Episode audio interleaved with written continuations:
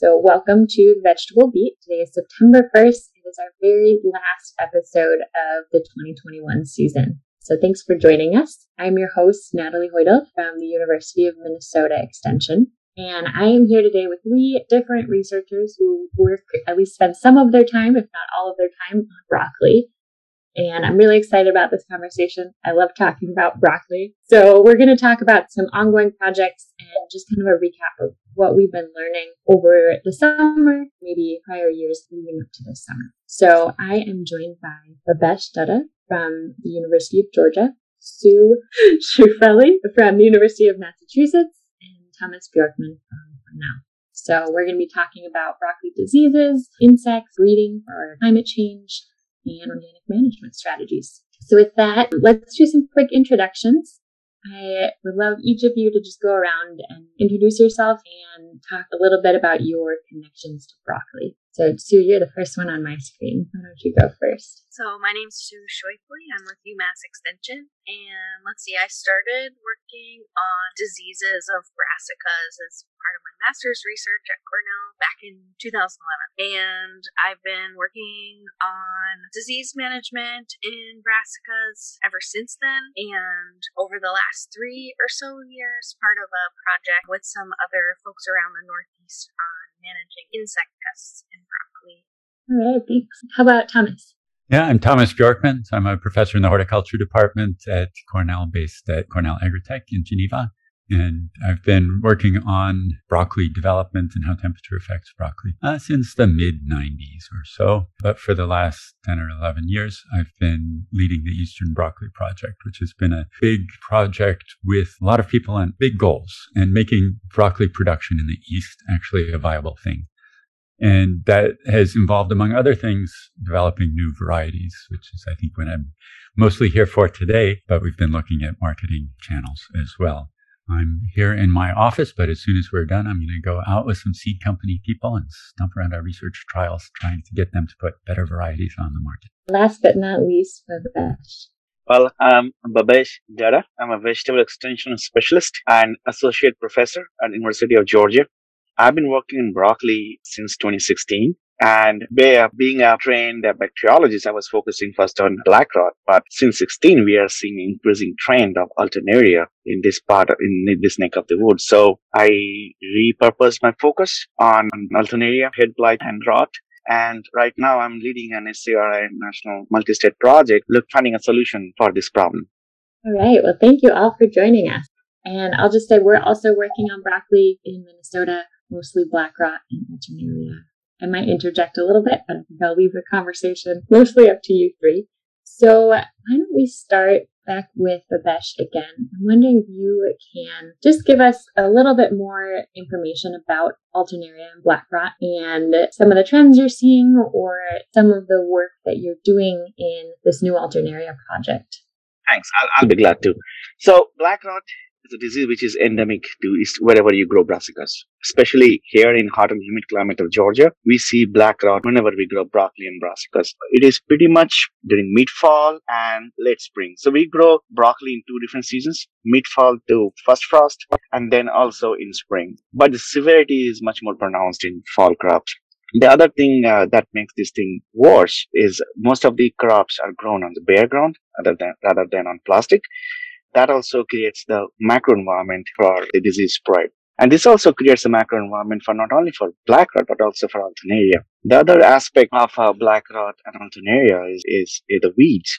We have seen the black rot survives on some of these brassica weeds, and these brassica weeds can uh, can also harbor uh, these dual these two pathogens together. Alternaria symptomatically and and, and Xanthomonas campestris campestris asymptomatically since I mentioned in my introduction, since 2016, I've been seeing an increasing trend of more alternaria and more crop losses due to alternaria in Georgia than black rot. So that made me to repurpose most of my brassica efforts towards alternaria.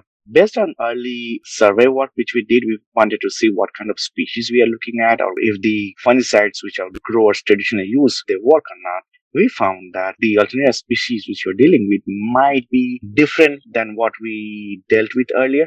And when we looked at the fungicide sensitivity of some of the commonly used fungicides of FRAC group 11, which are QOIs, we found that based on field uh, lab assays, there seems to be indications of resistance development. And most of our growers rely on these QIs to manage Alternaria. And that's why we think there was a, a lot of incidences of crop losses. So in this project, we have long-term goals. This is actually a multi-state effort from the East Coast that involves Georgia, Virginia, New York, and we also have Nebraska as, as an offshoot, but now it's, we have repurposed it to Connecticut. So what we're going to do in this project, we're going to utilize uh, genomics, population genetics, and fungicide resistance profiling to characterize population structure and develop a diagnostic tools for Alternaria that, that is responsible for Alternaria head blight.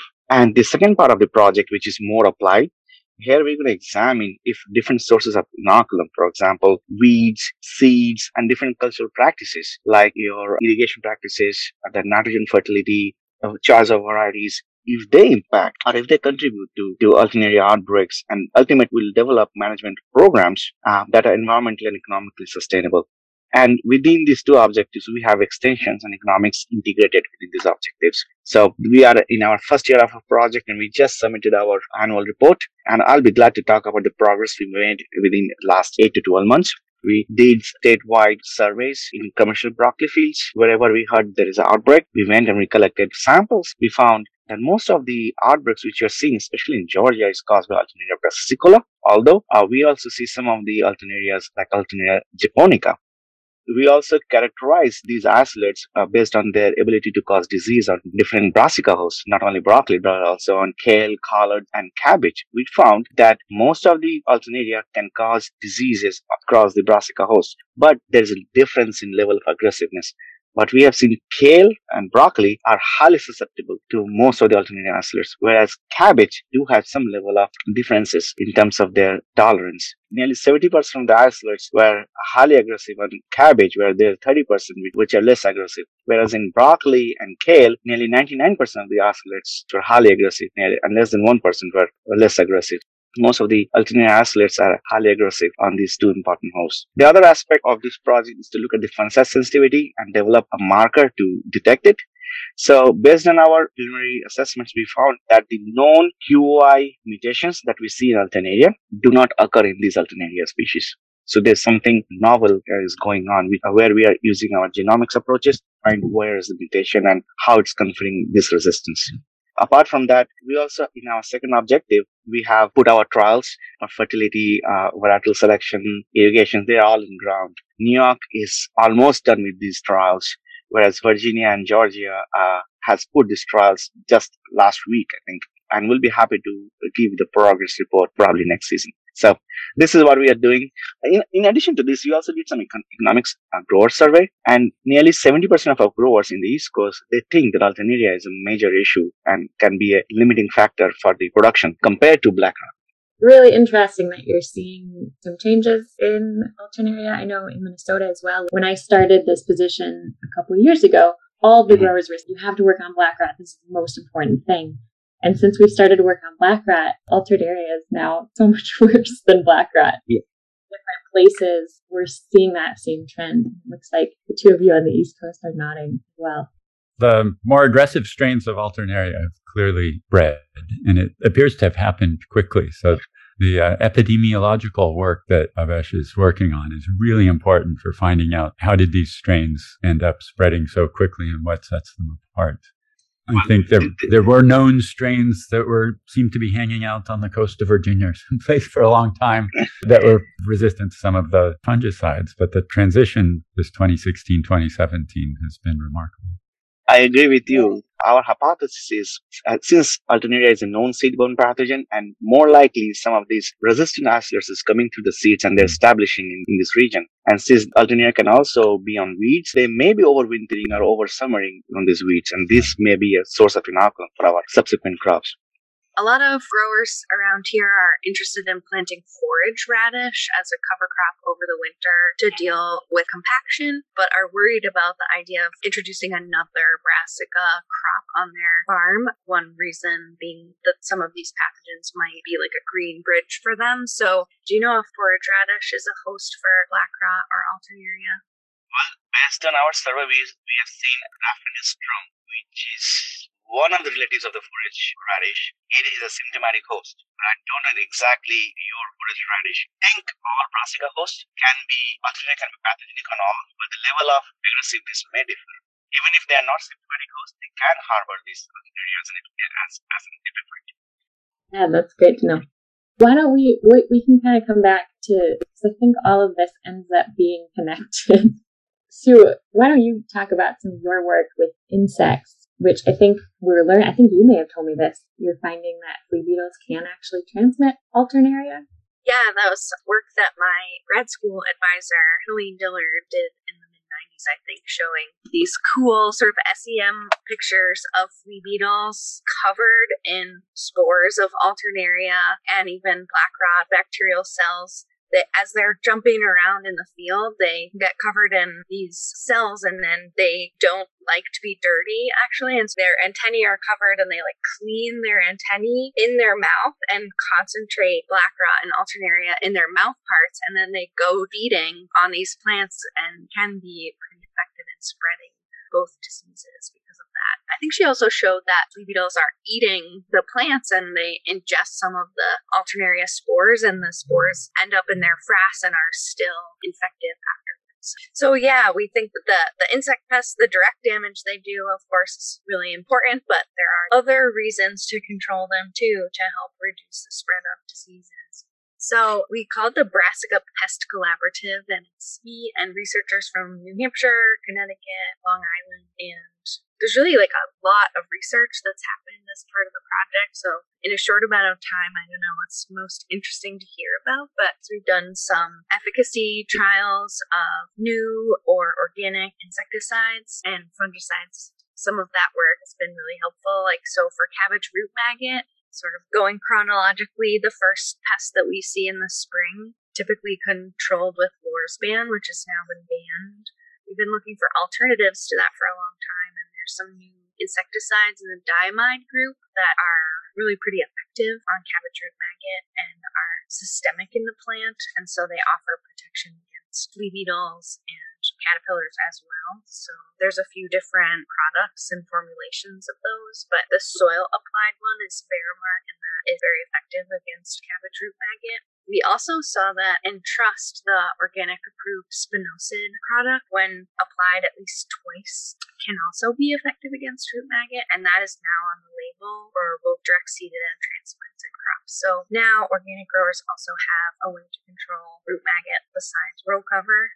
The group on Long Island also did look at the insect netting that is now more widely available and basically like 100% effective against root maggot as well as flea beetle and a lot of the caterpillar pests too. The hard thing about it is just like managing it on a big scale, but for some growers, using the insect netting has become an important tool. You're also doing some work with straw mulch, right? Yeah, so that started as a project that was related to alternaria management. I thought if a primary source of spores is residues in the soil, maybe we could create like a physical barrier and reduce the amount of inoculum and rain splash by using mulches. And we didn't actually, it was like a very dry year and the alternaria pressure was very low. So I don't feel like I could say one way or the other if it really worked to reduce alternaria. But I did notice that the plants grown with mulch had much less beetle damage, just sort of anecdotally. But I thought no grower is going to mulch all of their brassicas. So I, I just kind of put it out of my mind. But I got enough questions about it over the year that we decided to look at it. So we set up an experiment comparing comparing white mulch, black mulch, straw mulch, reflective silver, and some of the new like paper mulches because they all impact the soil temperature. And one sort of thought was that if you had a mulch that would help cool the soil you know, brassicas are a cool season crop. They don't really like to be as hot as it gets in Massachusetts sometimes. So a cooling mulch might mean the plants were less stressed and, you know, maybe that is a way that the flea beetles are interacting. So one year we did it and we saw a really striking effect of the reflective silver mulch, which is the coolest of the mulches that we looked at. It, it burns your eyes to look at it, but if you touch the mulch, it's it's cool to the touch. So the plants grown on it in a warm part of the season were pretty vigorous. And in this trial, they had very little flea beetle damage compared to the other plots. Yeah, and it even caused significant differences in yield. But we repeated it a couple of times and weren't able to see the same effect with different brassica crops or at different times of the year. So again, sort of inconclusive and that reflective silver is fairly expensive and for a lot of reasons people might not want to use plastic mulch in their brassicas, but I think there are some benefits for sure, like uh, reducing the rain splash, the water efficiency. Um, I do think there the other mulches like white mulch and straw mulch also cool the soil and I think can contribute to sort of just healthier plants for brassicas grown during a hotter. Yeah, fortunately we didn't see like a consistent result each year, so it's a little hard to recommend that strategy wholeheartedly. There's a lot to follow up on with both of you, but I want to go to Thomas first and just kind of ask. I know you're looking at kind of big picture, like making broccoli production work uh, in the Northeast. Yeah. Um, I'm curious if you can talk about just some of the, the biggest challenges and some of what you're breeding for. And yeah. if, if, that breeding has kind of been successful in addressing yes. some of those challenges. Yes, it has. So that makes it a good story. Uh, so the big challenge is that in the east, it really is too warm to grow broccoli well. It needs cool night temperatures to develop normally to make the flower buds. If it doesn't get enough chilling hours, if we can call it that, the flower buds stay tiny and you don't have a marketable product. And historically, that just happened far too often to make broccoli a reasonable crop to raise. There was one county in the entire eastern United States that was cool enough to pull it off, and that's Aroostook County, Maine. So there has been a significant broccoli industry right up on the Canadian border in the northernmost part of the east because it does stay cool at night there. Uh, but the rest of us don't have that in order to get more of the year covered, those growers started growing in Florida in the wintertime. And there's a little corner of Florida that doesn't get the hurricanes quite as bad and doesn't get the cold spells quite as bad and doesn't get the hot spells quite as bad. And that's between Jacksonville and Daytona. They call it the Tri County Agricultural Area, which isn't super helpful to anybody who's not from around there there's quite a lot of winter production there. It doesn't quite cover the whole season, but that's where the temperatures have been permissive for raising broccoli. Um, if we're going to have real year round production, which is required if you're going to have wholesale market access, we have to be producing in more states and more months. And so that's the challenge. So getting broccoli that is adapted to a higher temperature that requires fewer chilling hours or has a higher set point, something like that is what we needed to do in order to have anything and so we have public and private breeding programs that we're involved with that. Of course, if you're going to buy the seed, they're going to come from a seed company, even if they use public germplasm in producing it. That uh, universities are not going to be selling vegetable seed. That's we're not very good at that. Yeah, when we started the project, so the uh, the biggest and probably most advanced broccoli breeding program in the world is at Sakata Seed Company, and they didn't feel they needed our help, which was probably accurate. But they did feel that the market that we had identified was one that they were interested in. So they have been going great guns. And in fact, a variety that they came out with just a few years ago called Eastern Crown now completely dominates in the East. It is by far the most common variety grown and it's very good. It's big, solid, high yielder, really tolerant. We had conditions tough enough here in Geneva this year that we have some ugly Eastern crown in the field at this moment. So we can we can even beat that one up, but it's a literally solid variety and it's got pretty impressive heat tolerance. So that is one that come through. But there are other varieties that have come out in the meantime from other seed companies that also have quite good heat tolerance. And we have breeding lines that haven't been released, but they're in that stage where the seed companies are trying to decide whether the market is going to be big enough for that hybrid to justify a release. So there's about four in that stage. And then there's seed companies that really don't have much of a presence in the Eastern market, but had some material that they thought was interesting. It grows well, say in Taiwan or Thailand or some hot place. And, and some of them actually look like they have potential. So there's some others that are coming out so there's stuff that will work now and there is better stuff on the way. So I think that is pretty good news. But on the marketing end, so one of the challenges I said year round production is necessary to keep access to your wholesale market. They don't like switching back and forth very much. So once you lose your customer, they'll stay with whoever you lost them to.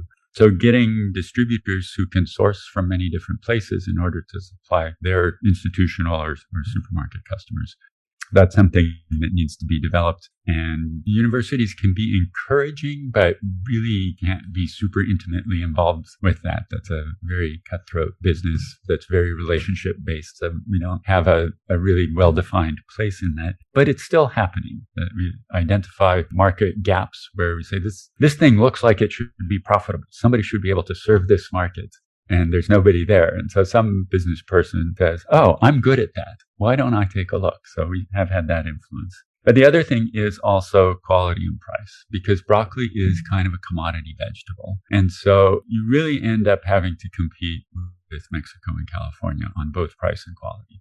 And that is a challenge certainly for here, but I think even Chicago is actually closer to Mexican production than it is to the California production. So Mexican broccoli does not come from far away. and so it's you mean geographically Chicago geographically yes it's fewer fewer miles from Guanajuato than it is from okay. Salinas. So you know they're right here. It's not some distant producer, and it's the same companies growing it. So it's really an integrated North American market. And in the summertime, there's also a fair bit of production in Quebec and Ontario uh, that is not to be ignored if you're marketing in, in the northern part of the US. So there are other producers. You, you just have to keep up with them. And it can be hard to match on price. So having post harvest cooling, you're harvesting in a warm season, you have to get it cold right away. So it's not difficult to spend half a million dollars so that you can deliver cold broccoli to your customer. Well, it takes quite a lot of broccoli to make that pay off. And we've looked a little bit at through what's the value of local, because that's something that we can sell and it's valued by a lot of customers. And if you have something like tomatoes or melon, it's really easy to beat those on quality. Beat the commodity tomato or the commodity melon. You can beat that on quality with a local product. That's not too hard. You're closer. You can let it get riper. You can use varieties that really suit your customers better. That's easy to do. Broccoli, people don't appreciate the difference very much. I can tell the difference. I like the really fresh broccoli. It's much more interesting. The texture's better. I know the difference and I can persuade people one on one that there's a quality difference. But getting that through to wholesale buyers or even to supermarket buyers, that is really tough. So you really have to be able to make money at the wholesale price of California in your markets, With transportation these days is a lot more than the price their California growers are getting paid that's really the challenge. So you you have to be good at it to be successful. There's no question. Yeah, I think it's true. There isn't that much of a, a flavor difference or a quality difference. And broccoli is so hard to grow compared to certain other things. I feel like I'm regularly having conversations with farmers where it's just like, why do we keep doing this? Like, yeah. broccoli is so much a part of what we do and the biggest headache any of the crops that we yeah. grow. But we just keep doing it because, like, I don't know, it seems like at least in the Midwest, I don't know, people just like have some sort of allegiance to broccoli that yeah. they can't quite explain. Well, cauliflower is more trouble. If yes. you want an alternative that's more trouble, it's right there. True. Mm-hmm. That's true. I mean, finding the season for it. So even though we have more heat tolerance in the current varieties, just finding the right window for harvest is hard. So when the conditions are good in the fall, it's in most of the East, it's a relatively short time period, two or three weeks between being too hot and being too cold because the temperature drops so fast. And having a marketing window that's that short for something like broccoli is yeah, hard, hard to maintain in a market. So that's why we've really been looking at right on the Atlantic Ocean or up at higher elevations in the east as two places where you can extend the season. The ocean moderates the temperature. I think you can do that with some of the Great Lakes as well. And in the mountains, you can move up and down 1,000, 1,500 feet over just a few miles, gives you a lot of extension of the season. Natalie, I want to add to what he mentioned that his contribution on his, uh, to the East Coast broccoli industry is huge where we interact with Tom's project is that whatever sessions or whatever lines, whatever varieties he chooses for the East Coast, we're going to add one more layer of assessment to see if they are resistant, have any kind of tolerance to alternaria. In addition, we also added regional varieties, which some of our growers suggested. Yeah, that's a great point. And we're doing the same. We're based on the two of you and your suggestions. We're trialing on this broccoli in Minnesota, both to screen it for tolerance to alternaria and black rot and just to see what does well here. So it's kind of cool that we're all trying these same things all across the country in a kind of slightly different climate. So to pull the conversation together, wrap up, I am curious just to hear from the three of you, like just a couple of takeaways that you think farmers should know as they're wrapping up this season, starting to think about next season. I can start some of the uh, important things which we can do that can manage alternaria. One of them is once you're done with your crop, don't leave your residue in the field. Do a good disposal, or you can actually bury your crop in the ground. And that can help in the deterioration of the crop as well as it will also reduce the probability of the survival. That's one thing. Second thing, in Georgia, we rely a lot on water irrigation. And what I have seen in those growers who rely on water irrigation, they tend to have more alternaria and black rot problems compared to those who rely on drip irrigation. And in terms of fungicides, I would be very skeptical using QOIs or Group 11 fungicides for alternaria management. I would rotate my chemistries, talk to our extension specialists to get some recommendations. I cannot give recommendations beyond my state, but for my state, what we recommend is state with Group 7s and 3s and Group 9s and premixes, but stay away from Group 11s. I was going to say the same thing about like this time of year, I'm encouraging growers not to leave their brassica residues standing in the field. It can be hard because, especially something like Brussels sprouts that you might be picking until the ground is frozen, but even if you can like mow them to get them starting to decompose. And then I always recommend them to grow whatever varieties Thomas is saying to grow. Lately. One follow up question and this might be a different answer in your different states because your climates are different, but are you recommending any preventative kind of newer like biocontrol type products for alternaria or black rot or are you just doing fungicide sprays once you're seeing a problem in terms of black rot we did some work with the biologicals and we have seen variability in their efficacy it's not consistent and it's not consistent season to season year to year field to field so I would say there is no silver bullet in, eh, with with respect to biologicals, but recently there's some work done with one of the product which is a plant defense inducer. It's called LEAP. It's a methyl salicylate, and along with I think BT, it has methyl salicylate and BT together against lepidopterans. So it does a decent job if you apply the early in the season for Georgia growers. Our growers, they use LEAP in brassicas and they do see some help, not a whole lot of help, but some help in conjunction with them when they use copper and Manzate. The one important thing with black rot and copper, we do not see a lot of copper tolerant strains in this neck hmm. on in, in Xanthomonas campestris campestris. Whereas in terms of bacterial spot and solanaceous crops, we do have copper tolerance. But in black rot, copper still responds. And it responds better when you when we tank mix with the Manzate compared to when we just use solo copper. Another caution with the use of copper is that you have to be very careful with use of copper in brassica. They're very sensitive. If you go a bit higher than your label rate, you will have a phytotoxin. With respect to uh, alternaria and, and biocontrol, I think we have not done any work yet, but there is an opportunity where we gonna, we're going to use some of the softer products this year to find some of the things which we can do for our organic growers.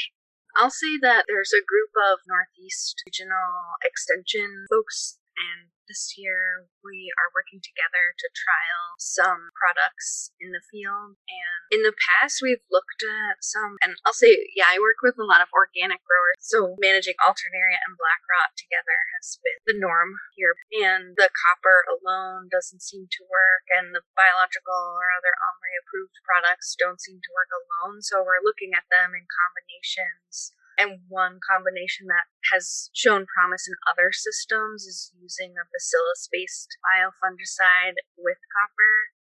Um, so it has that sort of antibacterial um, mode of action as well as the copper. So we're looking at that in a couple different states on a couple different crops, including broccoli this year. Too early to tell. It seems like mm-hmm. with biologicals that there's potential for them to be quite effective on soil-borne pathogens, whether from competition or suppression, building up a large enough population of them in the soil to suppress. And in principle, that should work. I don't know that there's a system developed yet where it's been demonstrated to be helpful, but I remain hopeful that we will get one that goes there some of the biologicals really grow a lot on your crop or on your cover crop. So um, the population builds up a lot more than what than the inoculum that you would provide out of a bag. So soon they will work. Hopefully. Yes. Yeah. We're starting to learn a lot more about how the microbiome is working there. I think of broccoli sort of like the dragster of crops. It really has to be going full blast from transplant to harvest. And typically in this climate, that's about 55 days. It's not very long. It needs enough nitrogen. It uses like 150 pounds is not an unreasonable number. Most of that in about four or five weeks. That's sucking up the nitrogen faster than corn. it's, it's really a lot. And then you need it to stop and slow down a little. So this is a challenge. But thinking about that it's really pedal to the metal up until the last week, and then you're just easing off a little bit so that it doesn't blast through maturity or give you hollow stem. But where is that nitrogen? Some of it's in the soil. A lot of it is in the plants. So this idea of mowing the plants and incorporating them into the soil is really important for sanitation, but it's also really important for your nitrogen cycle because this is all organic nitrogen and it's a lot. So getting that back into your system is important and having it not decompose and get washed away during the winter if you have places where the ground gets saturated. So getting a cover crop, oats, rye, whatever works for you, but one of the fall cover crops to take up that nitrogen right away is really helpful for keeping it in the system and continuing to get the breakdown because you really want that broccoli to break down with all of the pathogens and things that could be on it. All of this happens very fast. it grows fast it matures fast. It passes through harvestable stage fast, and it needs to die and decompose fast. So, dragster. That's a good point. Sue, did you have any other things you wanted to wrap up with? No, I don't think so. okay. One thing that I take away from this conversation is it does feel like broccoli is becoming harder and harder to grow with increasingly unpredictable weather, diseases, flea beetles that are, we typically think of them as a spring problem, destroying broccoli heads in September. But it's exciting to see so much work going on on broccoli. So that makes me feel hopeful. Well, the demand is certainly staying high. It's yeah. high and it continues to grow. We have more broccoli eaters every year, and we have broccoli eaters eating more every year. So if you can find a market that's particularly interested, a local market, in New York, there's a program that really heavily encourages schools to buy local vegetables. And broccoli florets are one of the easiest things for them to use. Little kids like it. I'll pretend that it's otherwise, but little kids like eating broccoli. Don't boil it to death and it's fine. So finding markets like that where a lot of things come together. And also sometimes there's excess capacity in uh, processing or cooling.